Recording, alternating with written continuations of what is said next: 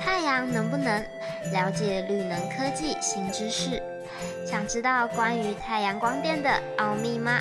那就赶快跟着我们的 Miko 一探究竟吧！太阳能装修设备职业工会欢迎您。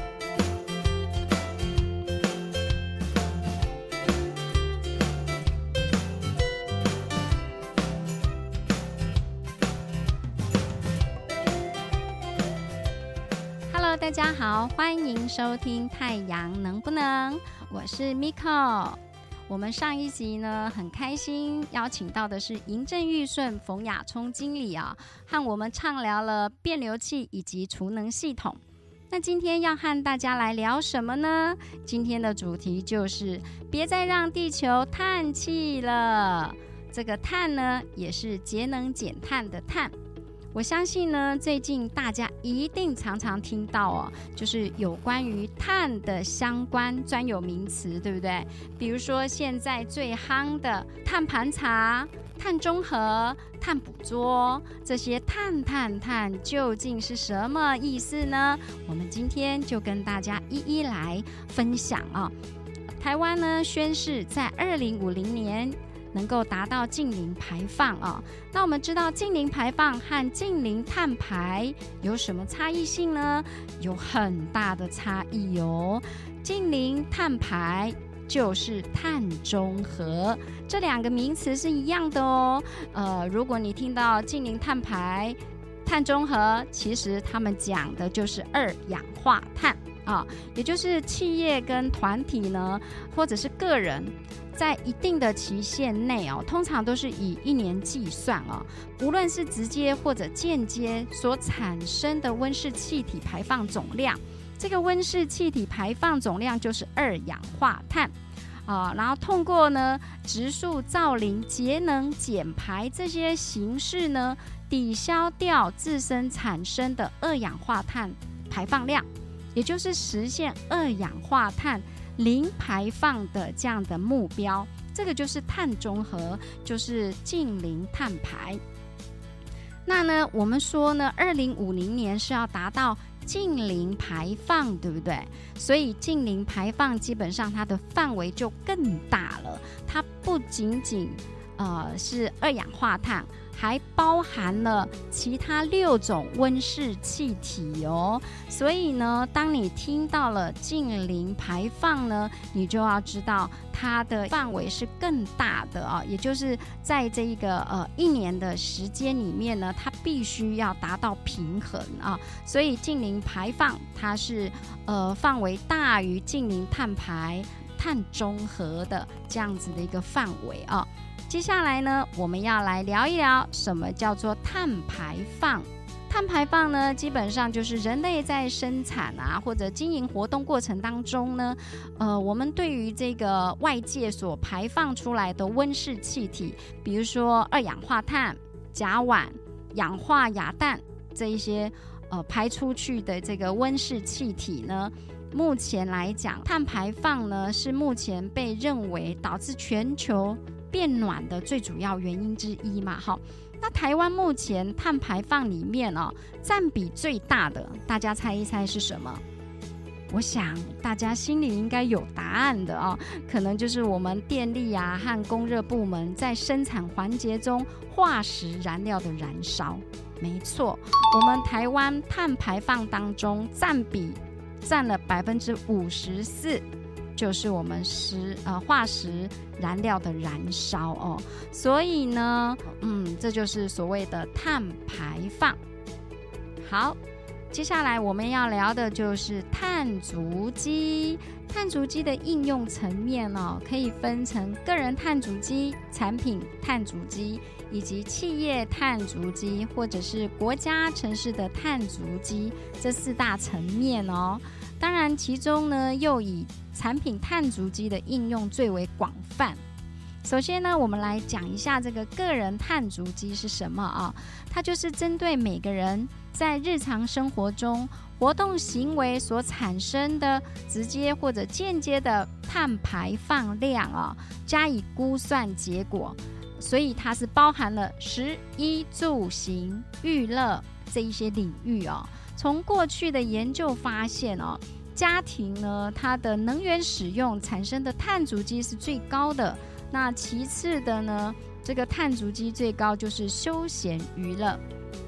啊，就是你出去玩呐，这一些部分来讲，产生的碳足迹是最多的啊。那第二个呢，就是企业或者是组织的碳足迹，这也就是我们目前称为的碳盘查。我相信呢，最近大家一定常常听到这三个字“碳盘查”哦。那因为近年来呢，这个国际间针对全球暖化哦，它发展出更具这个系统化的减碳策略。在这个组织型的碳盘查呢，也就是 ISO 一四零六四呢，作为起点，就是以这个生命周期思维的角度哦，扩展了它从上下游供应链啊啊，整个产品的制造以及服务的碳足迹啊，去量化生命周期所产生的温室气体排放量。所以呢，碳盘查呢，也就是在一定的空间和时间范围内啊，对碳足迹量化的一个核算过程。那碳盘查呢，它的结果呢，完整的揭露产品它的整个碳排放的完整的碳清单报告啊。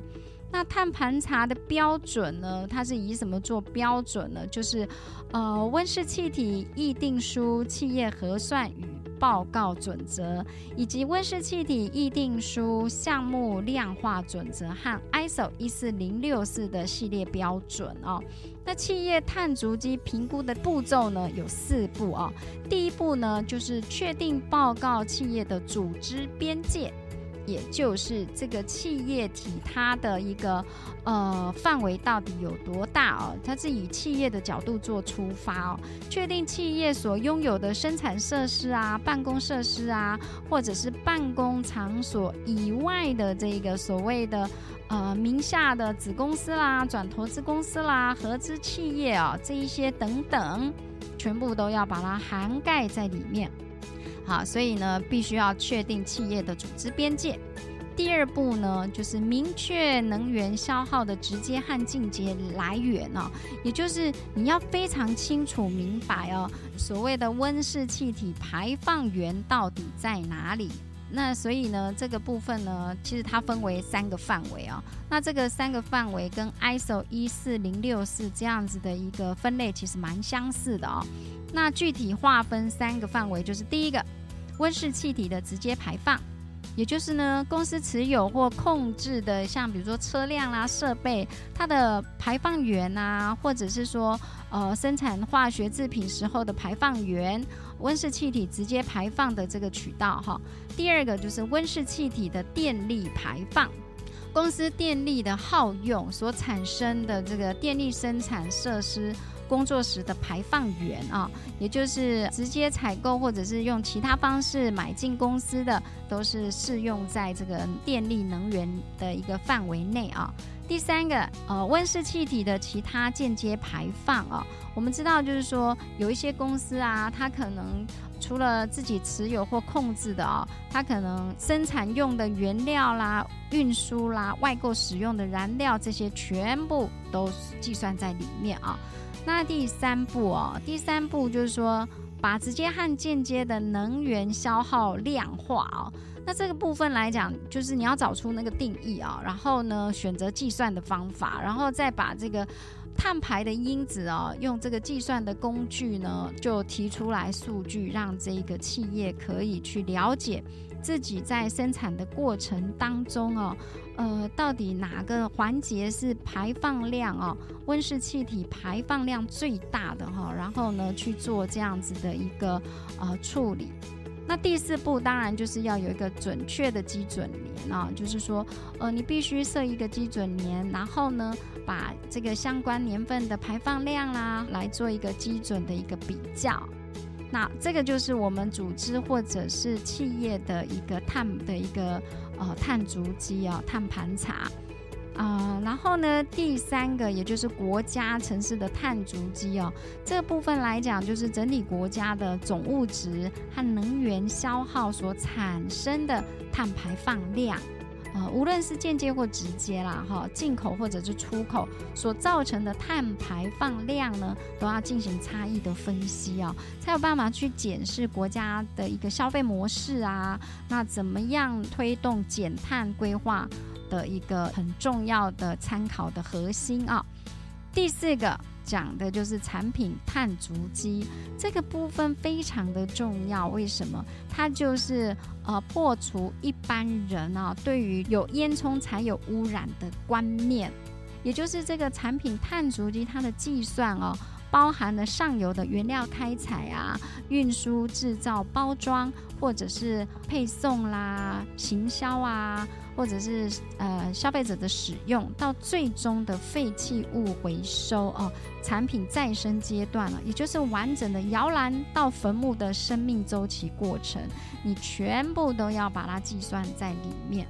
所以从这个产品碳足迹揭露，你可以去找出排放热点啊，进行改善啊，这个就是呃这个产品碳足迹它非常大的一个作用点。好，这个是我们的碳足迹。接下来我们要讲的是碳标签。碳标签呢，它又称为碳足迹标签啊，也就是说，呃，在这个产品碳足迹统计出所生产的温室气体之后呢，再转换成这个二氧化碳的一个当量总和啊，这个部分其实最早是英国。啊，它在二零零六年呢，它推出了这个碳减量标签哦，就是全球最早推出的碳标签。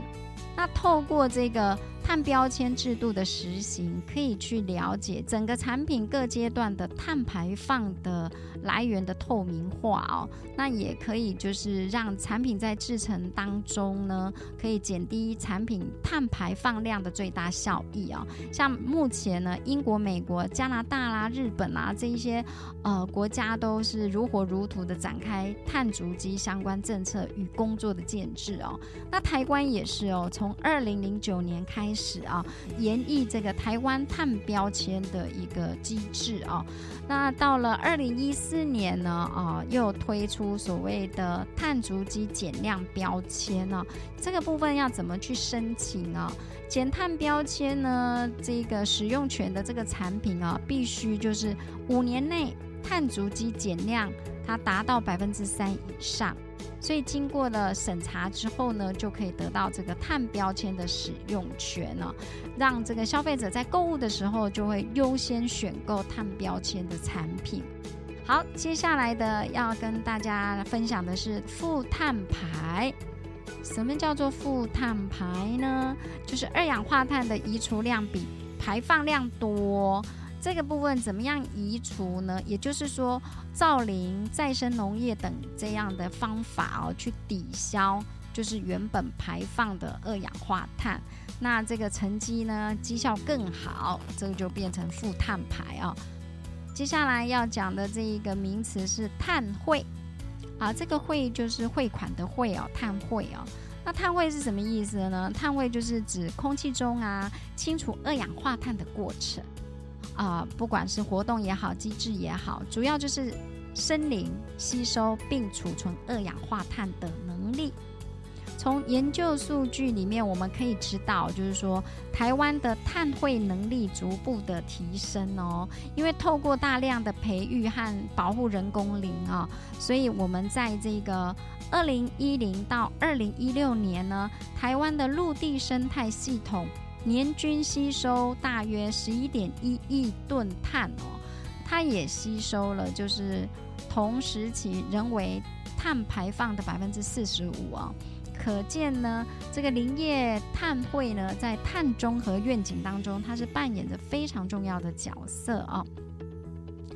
接下来要跟大家分享的是碳捕捉、利用以及封存啊。呃，碳捕捉呢，又简称为 CCUS 啊，就是生产过程当中排放的二氧化碳呢，进行捕捉提纯，或者是投入到新的生产过程当中啊，进行循环再利用或封存的一种技术。其中哦，碳捕捉是指。大型发电厂啦、钢铁厂啦、水泥厂，它这个排放产生的二氧化碳呢，他们把这个排放源产生的二氧化碳收集起来，并且利用各种方法去储存呢，以免呢它排放到大气中哦。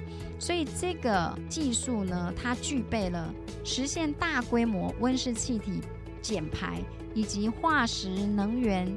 低碳利用的协同作用哦，其实它是未来全球应对气候变化的重要技术选择之一哦。哈，好，接下来要讲的就是碳交易。碳交易呢，就是把二氧化碳呢排放权变成是一种商品。那买方呢，透过向卖方支付一定金额，从而获取。一定量的二氧化碳的排放权，这个就是碳交易啊。那通常呢，碳交易市场是由政府主导，政府确定一个碳排放总额，然后根据这样的规则，就把碳排放这个配额给各个公司行号哦。举例来讲呢，如果呢未来企业排放高于配额，他就必须到市场上去购买哦。比方说，一个企业呢，它得到的配额是一百，但是它生产的过程当中，它必须怎么样排放一百二十的这个二氧化碳。那它这个二十多出来，它就必须经过碳交易啊去买啊。那像比如说部分企业，它可能透过节能减排的技术啊，它把这个自己的制成呢就降低了碳排。政府给它的配额是一百，但是呢，它呢因为这个减排技术，所以真正排放只有八十，所以它就多了这个二十，就可以拿到碳交易市场去出售哦，去卖。然后买卖双方呢，就进行的所谓的交易，这就是碳交易。